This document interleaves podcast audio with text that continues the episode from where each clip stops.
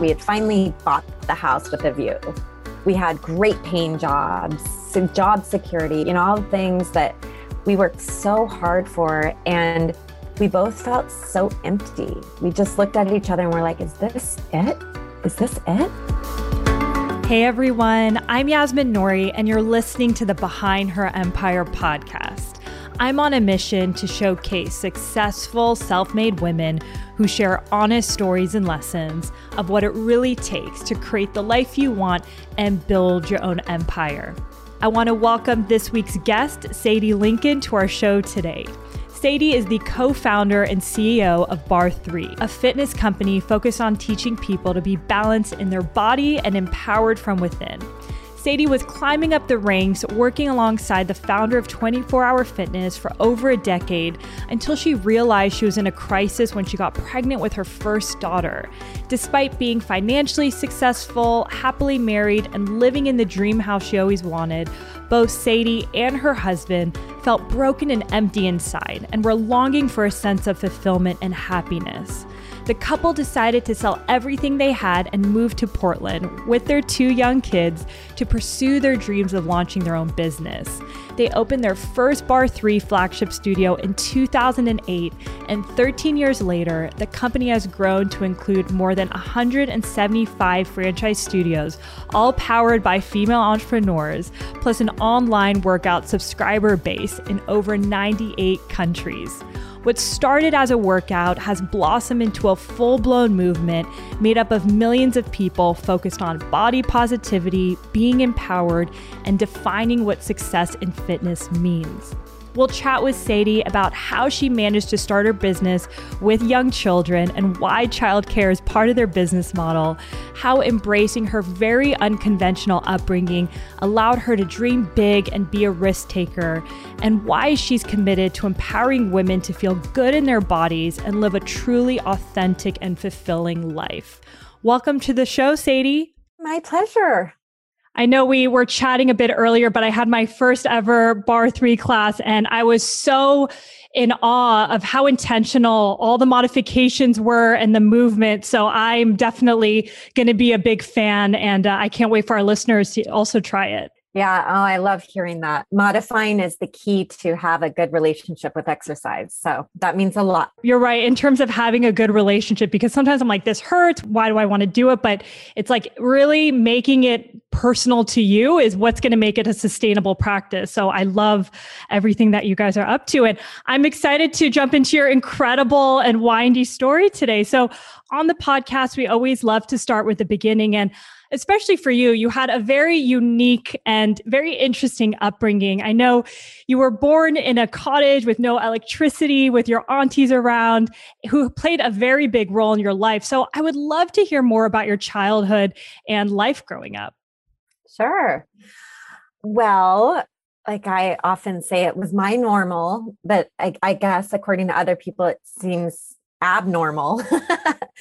But I was born in Taos, New Mexico. And you're right, an adobe little hut without electricity. My mom and her, what turned out to be lifelong friends, met in their early twenties and the late sixties.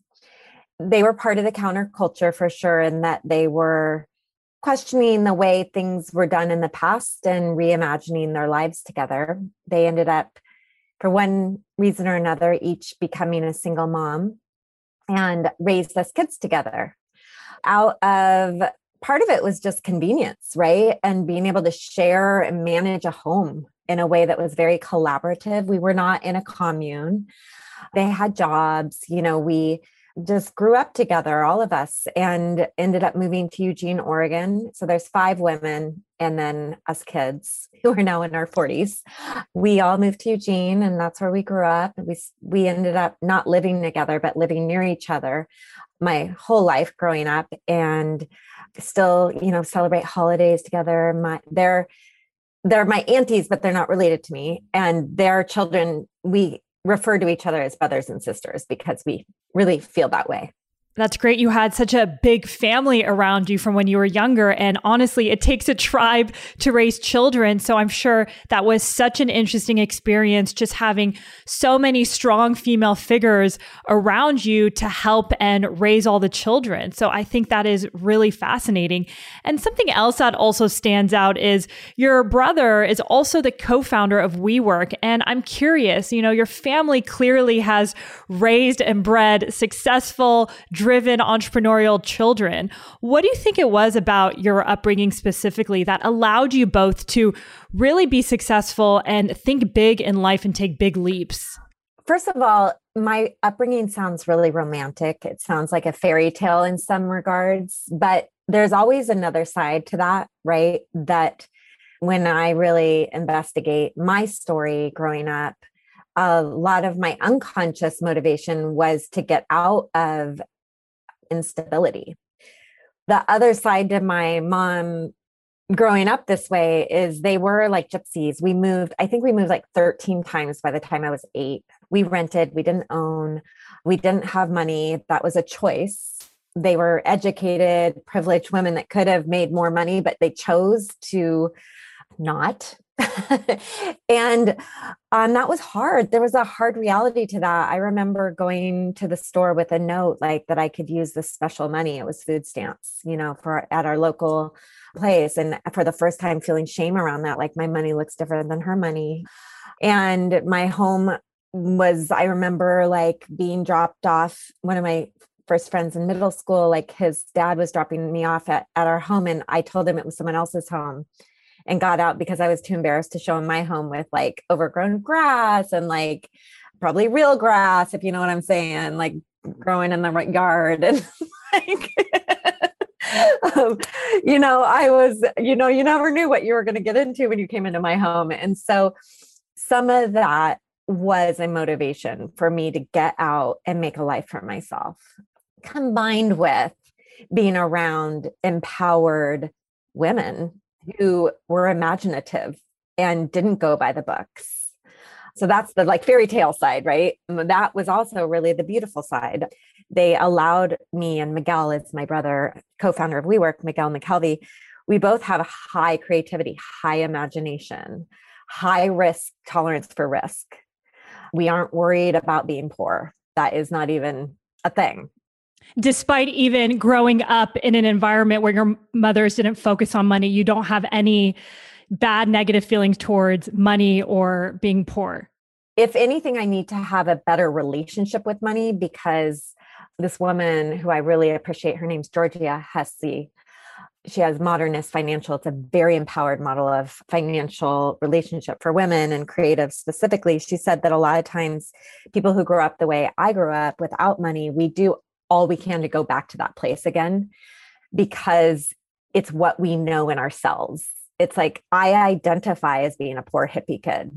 And she's always kind of that voice of, but now you have money and that's okay. Use your money wisely, use your money with your values, be empowered around money. Our story growing up was like, I mean, our moms were proud of not having money. It was our identity. And so it's just good to be conscious of that now sure. that I'm in this place that I'm in. Sure, absolutely. And it's great that you're even having the conversation about it and reflecting on it, which I think is every woman listening should also go through that process with their relationship with money.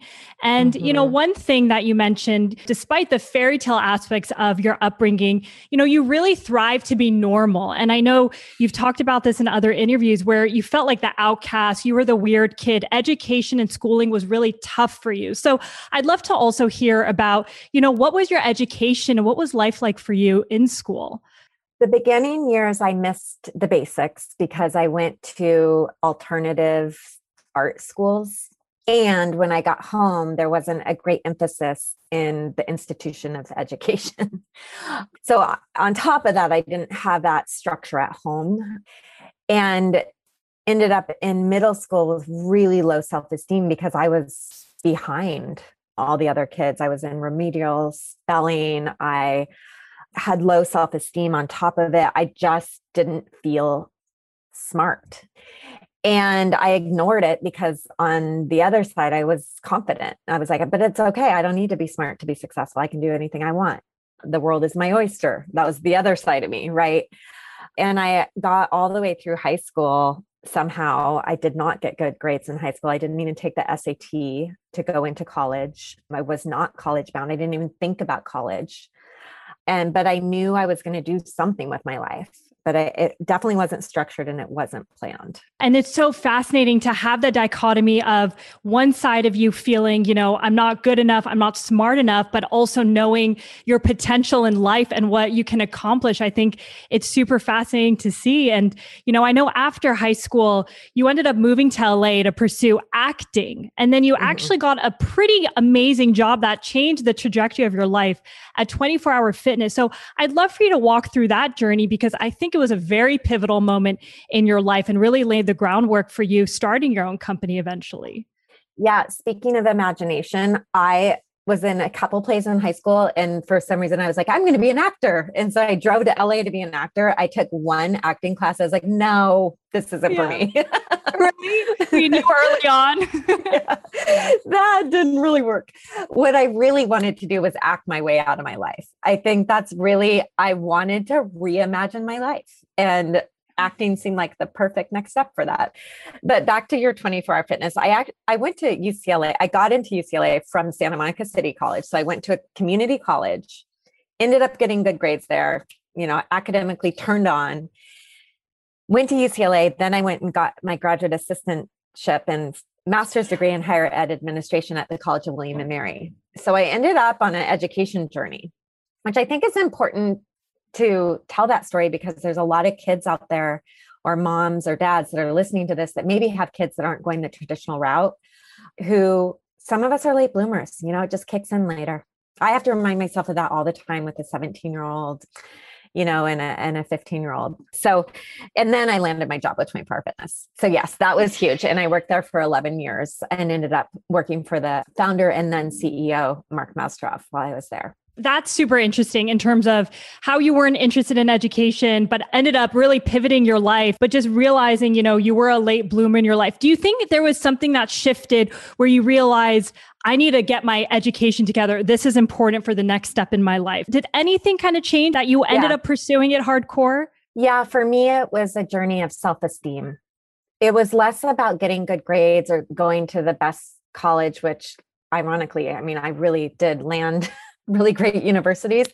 But for me, it was a, a test of my self-esteem. Like, being an educated young woman felt really good. And looking back on it now, I think it's so sad in a way that I didn't have more structure at home, because I think I would have probably been a good student all along. And I really needed it to feel empowered. And that gem, that kind of idea of, wow, a love of learning is so critical to all of us women being empowered, all humans being empowered. And this world can be so disempowering sometimes. It can be so hard if you don't start out right. If you don't start out on that right foot, it's really hard to get a good education. So I feel very lucky that something inside of me clicked. And it's what powers Barre three. We, we, we often say we're not a fitness company, we're an education company. It's about learning about your body, developing a growth mindset, seeing exercise as a practice versus a destination, learning, growing every day is a, and it's an opportunity to learn and grow. It's why we franchised. All of our owners were on this journey together, learning about, about ourselves through business. So in retrospect, it really did start back then for me. Absolutely. And I'm excited to jump into Barre three and the focus on education and why you guys leaned into franchising. But before we do that, I want to kind of unpack your experience at twenty-four hour fitness. So what an incredible opportunity to work directly with the founder, because I'm sure you were on a rocket ship of just the growth that you got to witness. So I'd love to hear a little bit about what you were up to there. Were you also focused on the education aspect? I landed a job when I was twenty-five years old. We were had about twenty-four gyms. Um, by the time I left, we had four hundred thirty, just to give you wow. a scale. Yeah, it was tremendous growth. And again, if there's any young professionals out there listening to this, one thing I did was I just bullishly kept marching into Mark Mastrov's office. I wanted to know him. I'm like, who, who's the person that started this? Because I need to know this person, you know? And I really think that for some reason we're scared to do that. And I know now in the position that I'm in, the, the team members who do that, or the clients who reach out to me, or who make that kind of effort to know me and to share with me their wisdom and what they can contribute to my company, always makes a difference. And it certainly did for my career. Mark took notice of that. And I ended up getting special projects throughout the organization. I traveled the world. I worked on gyms in Russia and Scandinavia and China. And, you know, it's just a, an amazing, amazing experience. I love that. And one thing that you mentioned that I just want to underscore is the power of, I don't love the word networking, but putting yourself out there, right? I mean, every job similar to you that I've gotten was through reaching out to people and being, you know, appropriately aggressive of getting yourself in front of them. You know, I was in banking and then I switched careers into tech. Everybody said it wasn't possible, but doing what you did, right? Like barging into people's offices or reaching out to them on LinkedIn, Instagram. You know, there's so many people out there who are willing to give you the time and learn more about you if you have that fire and the interest to learn more. So I love that, because the job you had working under him is so unique. And I'm sure at twenty-five years old, the amount that you learned is incredible and the experience you got is incredible. So those type of opportunities aren't necessarily on job boards. So I, I love that you talked about that. And it wasn't about how much are you going to pay me? Will I get equity in this company? It was truly about, I want to grow and learn. Yeah. What is there I can do in this organization to grow and learn? How can I grow and learn? And he was entrepreneurial and liked that about me. So, you know, I think that's important, because then the money will come, the equity will come after the passion.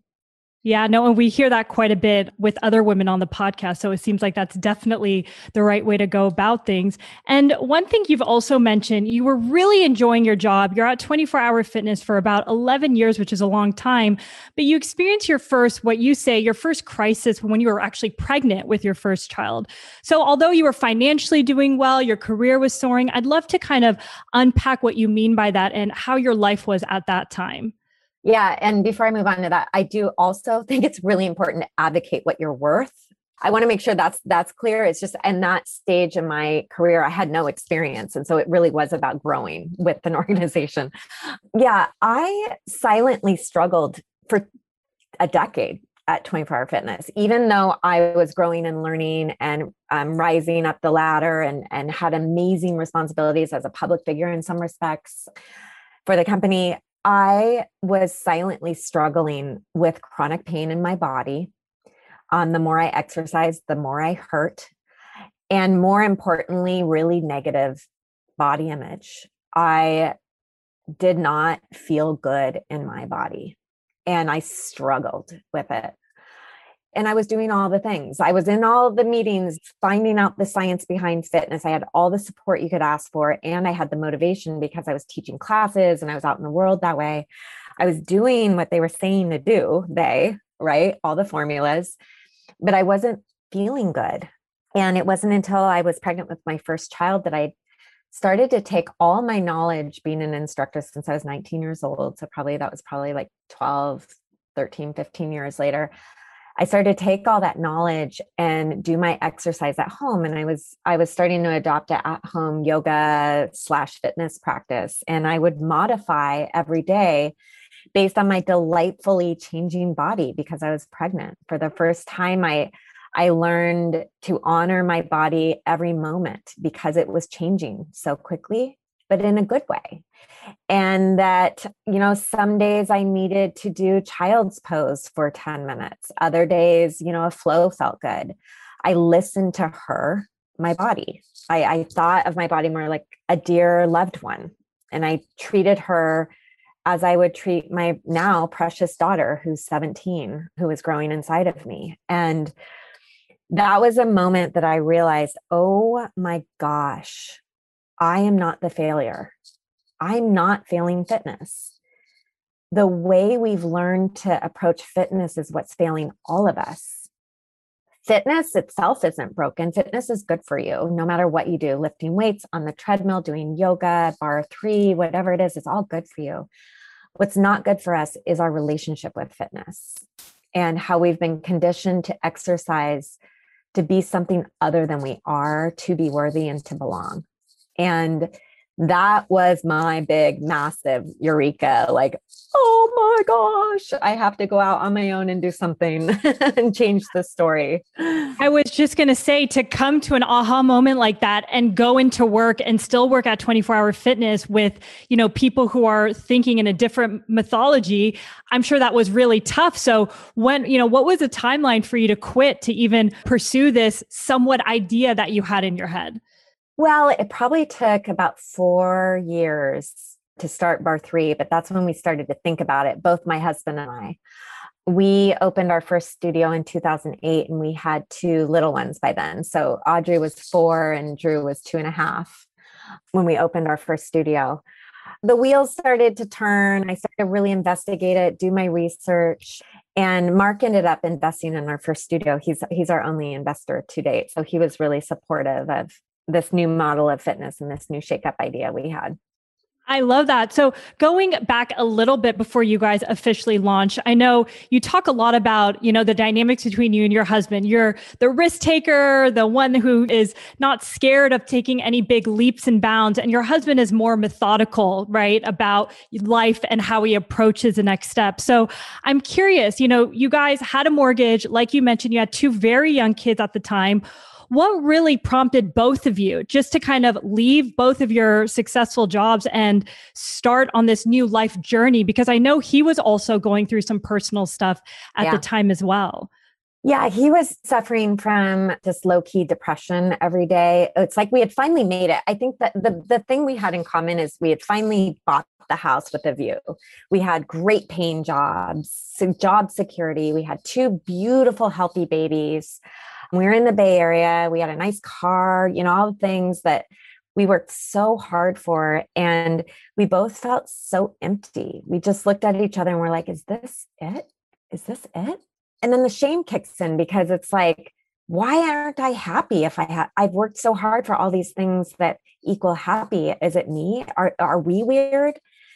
And we were always asking ourselves, like, why are we lonely? Why are we lonely as a couple? Why don't we have true community and connection?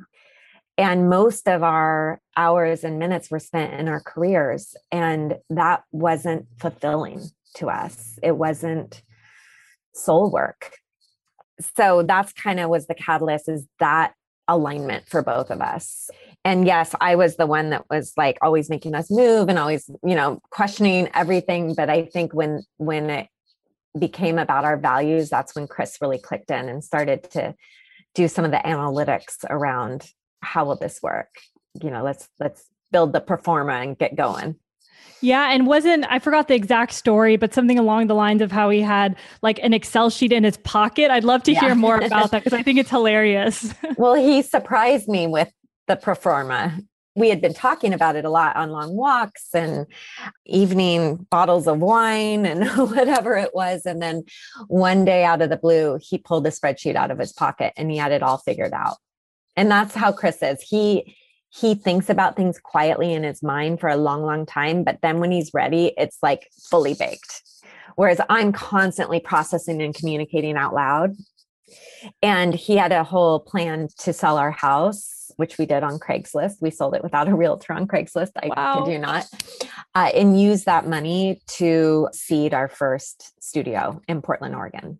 So before you got, I love that story. So before you guys got up, sold everything and moved, so you knew exactly that you wanted to start a studio. So the idea was somewhat crystallized. You guys moved there. So starting out, how much money did you guys, I know you said Mark invested a little bit, like how much money did you have to start? Because I'm sure that's also intimidating and a big driver to make it work, especially with limited resources and two kids you still need to support. I think all in, maybe including the loan from Mark, was just north of two hundred thousand dollars. And we used our money really wisely. We we went down to a, a rental home, one car in Portland, Oregon, which the cost of living was significantly less than the Bay Area. We put the chunk of change that we got from our house that we sold and a little bit of money from Mark, and we just we we started this. Chris did work for about seven months. It was his side hustle. It was my full, full-time job, but he also had revenue coming in for seven months. And then we just made it work. You know, we just, we, we made it work. And I know one thing that you mentioned when you guys first landed in Portland, Oregon, you started doing free classes. So I'd mm-hmm. love to kind of hear what those early days looked like and how you transitioned it into, you know, your paid program that you obviously now have. Yeah, we moved. I found a sweet little studio above a natural food store that had a ballet bar of all things, which is amazing. And I rented it and it was twenty dollars an hour. I mean, it was just such a sweet deal.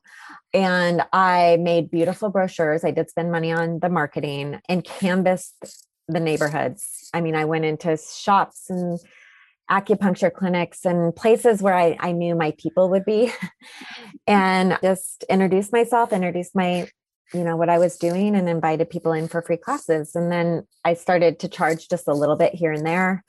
And then as I started to build out the studio, I had images of what the studio was going to look like. And those founding clients got a sweet deal, which some of them are still, still on. on? Yeah. And have like the best deal ever. But they, I opened my doors August twelfth, two thousand eight at five forty-five p.m. And I had a client base because of that already locked and loaded. I love that because I think sometimes people are always questioning, okay, they have this idea, then she opened up a studio. How did they gain traction? And just hearing the blood, sweat, and tears that went into creating those flyers, you know, guerrilla marketing, going into locations, doing free classes just to really build your brand. And I'm sure also fine tune the way you approach the classes as well, For which sure. is helpful. I think that I hear that a lot as well. I'm not ready yet. I'm not ready to go public yet. To this day, we create in the moment. I'm a off script person anyways. Like I create best when I'm moving and doing versus staying static. And the other thing is I delighted in every moment of those early days. Truly, it was my calling. It was such a delight. And I love the creativity of it. I, one thing I did that worked really, really well is I hired a face painter. I had little kids, so I was just always scratching my own itch. I'm like, what do I love to do with my kids? Like, I think it's so cute when they get face paint. Yes. And we went to this local fountain where all the kids would play in the summer in Portland with, and I just sat next to the face painter who I hired. And it was like, just reeling in the moms. They'd all come over with their little kids. And Brilliant. then I had, and I had an opportunity to talk to them where their cute little kid was getting a butterfly on her cheek, you know, and give her a free class and tell her to come in. We had childcare right from the beginning. So that was a strategic ploy on my, my part. Um, but those kinds of moments, I had fun. You know, I think it's really important to have fun along the way. Absolutely. It's funny. I was just talking about that now in terms of launching a new business. We're not out yet. We're coming out this summer. And, you know, it's so important just to enjoy yourself because running and starting a business, and I'm sure you can attest to this, there could be really tough moments. And it's like, how can you always create joy every day just to enjoy the process, right? And I think it's an intentional act that so many entrepreneurs should do because it's like you're living the dream if you're even able to create something and bring into the world. So I love to hear you just really thinking about joy and having fun, because I think a lot of people forget about that sometimes. And do it your own way. Like it was in twenty-four hour fitness days, we used to do like door hangers and free passes on people's cars and stuff. Like that just sounded awful to me. There was nothing yeah. authentic about it. It's not me. It's not who I am. Like sales isn't my thing, but talking to moms while their kids get their face painted, that felt very authentic to me. And I think you know, that's the cool thing about starting your own business and being an entrepreneur is you can choose joy every day. You don't have to do what other people did. You can truly do it your own way. There's thousands of ways to market, right? You get to choose you, and that's really liberating. It is. And, you know, one thing that you mentioned, always had childcare in the studio. So you were mm-hmm. doing well, you created demand by doing these creative marketing tactics to meet more moms. And I know at some point in the early days, which is great, you guys were very busy and you were, you talk about how you were nearing burnout at some point because you and your husband were managing everything. Your two kids were with you at the studio all the time. So how did you deal with such a difficult moment when you're really the face of the company and it's still in the early days? Well, it was super messy. I was really tired. I was really honest with my clients, to be to be candid. I remember one class I started laughing hysterically in the middle of class. Like I, I literally just delirious. So completely delirious. I think I was teaching nineteen classes a week. I was so just on little sleep. I was the fumes had run out and I just lost it. And, you know, and I don't know, in that moment, I think our community and our clients just wrap their arms around me because they're just like, you know what, we're going to keep, you've got this, girl, you know, we're here because of you. And I really think people love supporting the owner, like knowing who that person is who started something.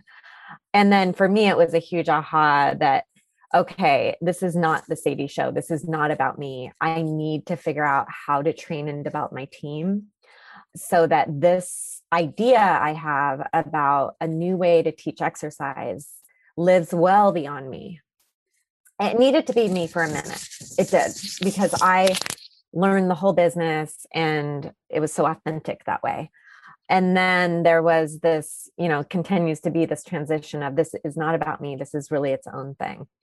And at that point, when you realize that, you know, the business can't only survive on you and you need to bring in more support, is that when you decided to go heavy on franchising? Or what was the pivotal moment where you decided, let's go forward with getting more women involved with this business? Well, we knew that we went in with a full business plan to franchise, full written plan, as if we were going to go out and get money, even though we didn't. It was a sixty page document that we, wow. we really did do our research and thought it, thought all that through. And that moment when I went delirious and I was like, oh, that was more about my, my studio that I owned, getting that team in place so that I could pull out and start to think bigger and scale the concept. And how we did that was we just put a tab up on our website that said, grow with us, and started to take leads. Anybody that called, we, we picked up the phone, we talked to people, we investigated different ways to grow with people who are resonating with the concept, which was basically weeks in. Yeah. How did they get awareness of it? Like, how did they know to come to your website and grow with you? Were they, were the first franchisees people who were coming to your class? Yeah, they had visited. Darcy and Bend had visited our studio and she loved it. And then Tanya Tan lived in the Philippines and she found out about us because she lived in California and did a different Barre program and started to research online different Barre programs. Oh, wow. And found Barre three through that. And then she came out and visited us. Her family visited us. And we ended up licensing Barre three into the Philippines. That was our actually our, technically our first deal, which, which was not part of the business plan, by the way. Yeah.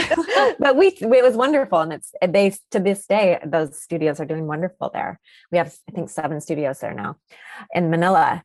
But yeah, it just that's and we we knew that they were taking a big risk with us because we were just starting out and they were really important to us because our first franchisees needed to succeed for us to be able to tell the story for other ones, right? Every single owner matters, every, you know, empowering her with the right tools and the right training and the right kind of branding to be successful in her market has always been important. But in those early days, it was paramount for us to be able to grow the way we wanted to grow.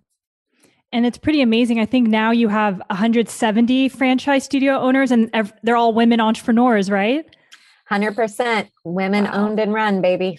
I love that. That's so awesome to hear. You know, one thing you mentioned previously, how important, especially in the early days, that the owner should be the face of the brand, that people should really understand who's creating it, who's behind it. I know at some point you got pretty well known in that front in terms of you're on the world stage, people really knew you. And I know you felt that you kind of lost yourself at some point when you were really getting that media awareness. What do you mean by that? And can you share more about what that experience was like for you? Because you would think it's amazing and the best awareness you can get as a company, right? Yeah, I thought it was going to be amazing.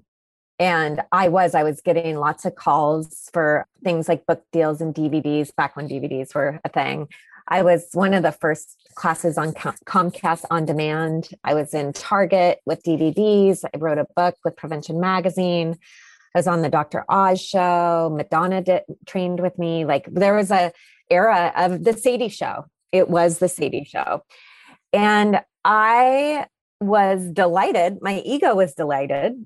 There was a piece of that. And also I was like, oh, and this will be go so good for the business.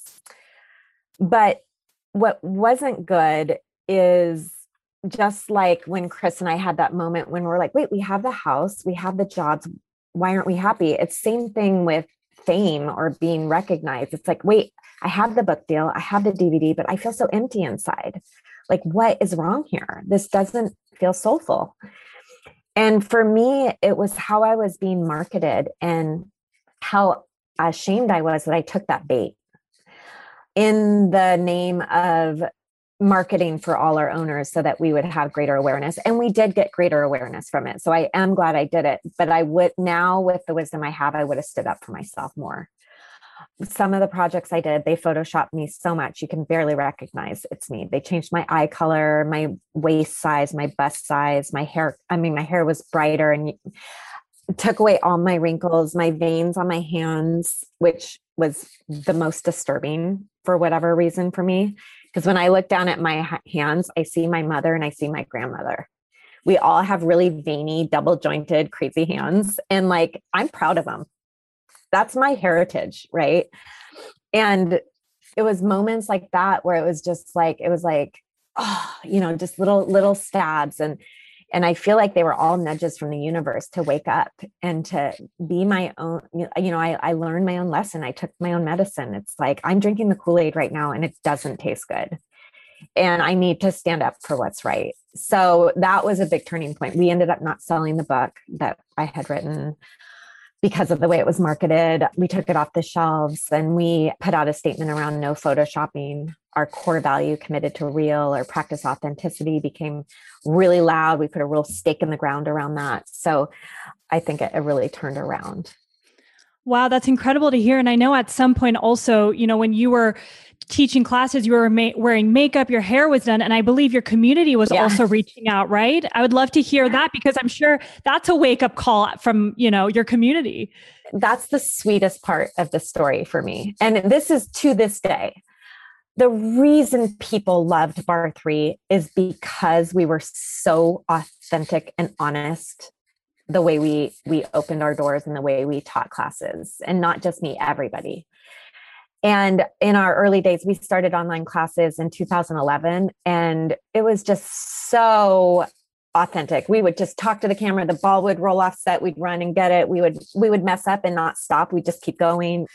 And clients loved it because it's like, I feel like I'm working out with a girlfriend in my living room. It's not highly produced. It's not perfect. And there's tons of modifications and you have all different body shapes and sizes. And oh my gosh, you're talking about having cramps or like abdominal, your own abdominal separation or all the issues that were real in our lives, right? They love that about us. And so when we started to become polished because the producers told us to, and that's what sells, our clients were leaving messages in the comment board like, please go back to your, who you were before. That's why I'm here. Don't tell me to work out to get ready for bikini season. I'm here to be strong and empowered. And that's who you are. Come back to yourself. That's what our clients were telling us. And they still keep us in check that way, which again, it's not the Sadie show. This is so much bigger. This is over a million women who are saying, I deserve better. I want a sophisticated, empowered exercise program that's not about the marketing machine. And that's something we're all really proud of. Absolutely. And you obviously continue to execute on that mission, you know, years now into the business. And one thing I'd love to get your perspective on, now you're clearly many years in the business, the company is thriving, continues to grow. I know one of your competitors, Pure Barre, sold a few, I believe a few years ago for over, you know, a hundred million. I would imagine at that time you have bankers knocking on your doors to go through that same process. So as the founder of the company, I'd love to kind of hear about the way you think about the success of the company and potentially exiting.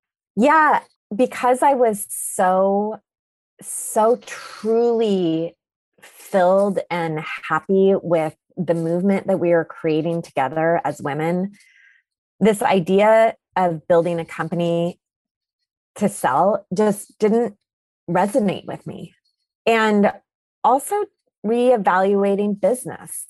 Like the good old days when you build a business for sustainable, resilient health for the long term, when you build a business to create a vibrant, diverse community, you know, where people gather and are taken care of, where you know the owner, Maybe the owner's kid is working the front desk, you know, like I value that. That's the beautiful towns, and our nation is built on that. And, you know, when you look at all the companies that are sold, some of them do keep that. A lot of them don't, because the motivation changes. And for us, we also weren't in a place where our systems and our model was dialed enough to that if I ever did sell, now I know that our entire system depends on us being highly attentive to every client that walks in the door. Our success depends on us living up to our vision and our mission. Like the story of our client saying, I'm leaving you if you put on bronzer and tell me to get skinny for a vacation, because that's not what I'm, why I'm buying Barre three, right? Now our business depends on us being real. And so if someone bought us, we would have to stay that way to give, get our, get their return. And that's empowered. Like that feels good to me. You know, I have choice now. Be, back then we didn't have the systems yet to be able to really say that. And now we mm. do. We still have no outside investment. We've grown on cash flow for thirteen years now. Wow. And huge. I'm proud to say we've been profitable every year, and that that's totally possible. And, you know, you, you manage your finances, you manage cash flow, and you can grow a big company without, without investment. It's possible. Clearly what you've been doing without outside investment, you can really stay true to your values and grow the way you want to grow and build a sustainable company for the future, which I think is really empowering. And kudos to you to go through all the success and still stay very clear with your mission and your values, because a lot of people do lose that in the midst of success. So I think that's really huge. I do think there's a, since like two thousand fourteen, I think around when Pure Barre was sold, so even since, and there's such a movement around, first of all, more women in venture capital and private equity. That's key. And also men who support women in venture capital and private equity. That's key. And then the third thing is people who really care about business as a way to heal and to add purpose into the world. And there is money out there like that. That's my hope. You know, at some point we would like to raise money, because I want to do big things. And it's just, it's really having choice, being able to wait and find the right kind of money, the right kind of people to partner with has always been my goal. I think that's a great point and a really amazing position to be in, in terms of the ball is in your court. You have the control to decide whether you want to invest or not, because right now the business is doing well, the cash flow is supporting the growth, and you want to find the right partner that fits with your mission and can help you get to the next level. So I'm really excited about your next step and Barre three's future. And one thing I want to make sure we talk about in this interview is really some of the hardships and challenges. I know there was a lot of personal and difficult moments early on in the business that we talked about, but is there anything else that you see that you've recently had to overcome, or a hardship in the business that you've dealt with over the past few years that really comes to mind that you can talk to us about? The first thing that comes to mind is, it almost sounds cliche, but it's so true for me. It's been the biggest struggle for me is my own confidence. Back to me in high school without good grades, but looking successful. I mean, I was a cheerleader. I was in the school plays. I was well-liked. But inside, I was silently struggling. Then I went to twenty-four hour Fitness. I was a leader. I was traveling the world. I was doing all these things. I had chronic pain, and I was silently struggling. Here I am at Barre three. I've built a company. I'm a C E O, which apparently people love women C E Os. You know, that's a big thing. And I'm still silently struggling, right? So it's more about an internal confidence that has been my struggle. And truly knowing in every cell in my body that I am not my company. My worth is not my success that you see on the outside. My words right now, if something's resonating, that isn't even my success, right? I'm just okay me without all this. And when I get to those places, when I have that little, little sliver of like knowledge, that's also when I make the most empowered, smart business moves. So that they do go hand in hand. But I find that it is a much bigger, much more challenging practice to have confidence in myself and in my instincts and in who I am today as a forty-eight-year-old woman. I find that that is my biggest challenge in business, and maybe perhaps why I went into business, is to learn about myself. I, I really do see business as a practice of personal growth, if nothing else. Absolutely. And I think that's really powerful what you mentioned. Are there any rituals or things that help you when you see yourself veering off and not feeling as confident to really get centered on your own instincts and feeling good about yourself and disconnecting yourself from this quote unquote success of the business? Anything that's worked well for you in your life? Is therapy a ritual? Yeah, listen, whatever works. Therapy is huge. People need um, to get this stigma away from therapy. I'm like, we're in two thousand twenty-one. Let's talk about this. Yeah. Oh gosh. Therapy has, is the best thing I've ever done for myself, ever. The most spiritual, connected, empowering thing I've ever done for myself is therapy. So, mm-hmm. um, and finding the right therapist, you know, is important. It's like chemistry, but that's huge for me. Another ritual I do is, I've done this and I grew up this way, so it's something that's just really natural for me, is every morning when I wake up, before I wake up, I, I remember my dreams. And before I go to bed at night, I'll say to myself, okay, unconscious, give me a dream today that'll shed some light on this. And I usually have something like me being, my struggle being a mother right now, or you know, whatever it is, like some, whatever is going on in my life, I, I, I do ask myself to dream about. And it's not, it's not literal. Dreams are all symbolic, but I, in the morning, when I remember my dreams, I do sit there for a moment and really reflect on them. And sometimes I have a dream journal, I'll write them down. And it's an entry point for me for self-awareness. And it also helps me ease into my day versus just grabbing the phone and grabbing the coffee and off I go up into my attic. Instead yeah. of off to the office. But yeah, that's really beautiful. And what an amazing practice to do from your childhood. Just like think about what you want to dream of, put that intention out there and remember it. I think that's really beautiful. And I haven't actually heard anything like that before. So that's definitely helpful to know. You know, one thing I'd love to also get your perspective on, as someone who is really working with hundreds of women entrepreneurs in your company, and I'm sure you also mentor many others, what would you say are some of the biggest mistakes, or, you know, what advice do you have for any women entrepreneur who is wanting to really take a leap and control in their life? You already have the answers. They're not outside of you. They're inside of you. Thousand percent. Yes, we need knowledge. We need a growth mindset, and we need people around us who believe in us and expand us versus make us feel smaller. Mm-hmm. And we own part of that, right? I own part of making myself feel smaller. That's something I work on, but I also can choose who's around me. And I know when I'm around someone that makes me feel like I can be my biggest, best self. And when I'm my biggest, best self, I know the answers. They're inside of me, right?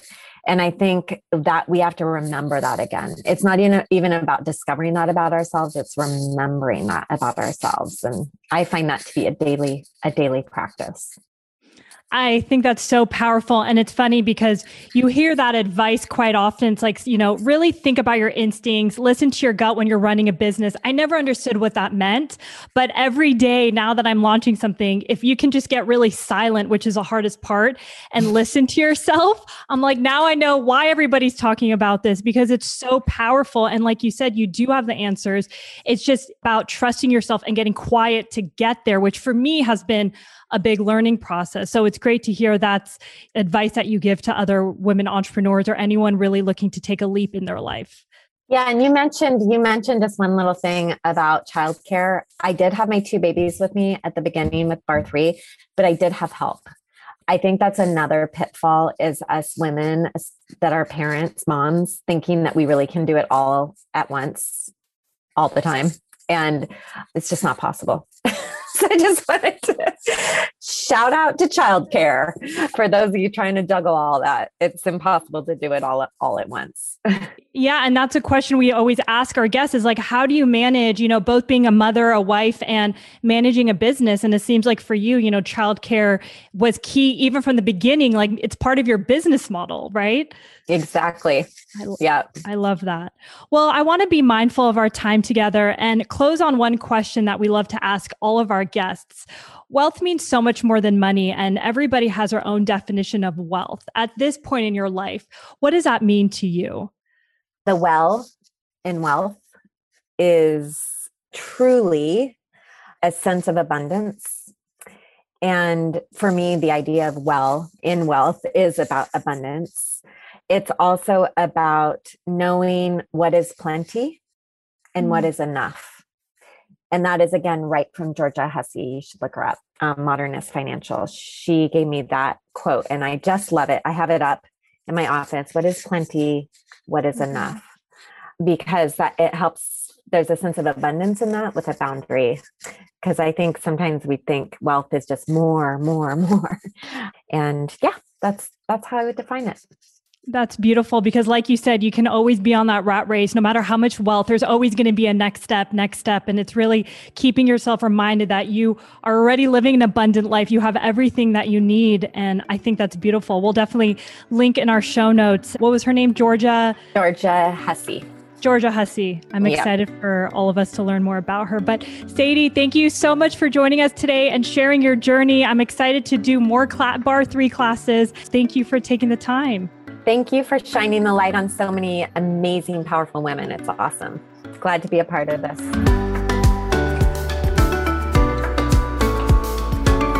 Thank you so much for listening to this episode of Behind Her Empire. If you enjoyed this conversation, it would mean the world to me if you would consider leaving a review or even sharing this episode with someone who might be inspired to create their own empire. To stay updated on new episodes or join our private community, visit behind her empire dot com to sign up. We send inspiring and short emails every week to your inbox. I'll see you next week, and until then, remember, you're always in charge of your own destiny, and it's never too late to start your own empire.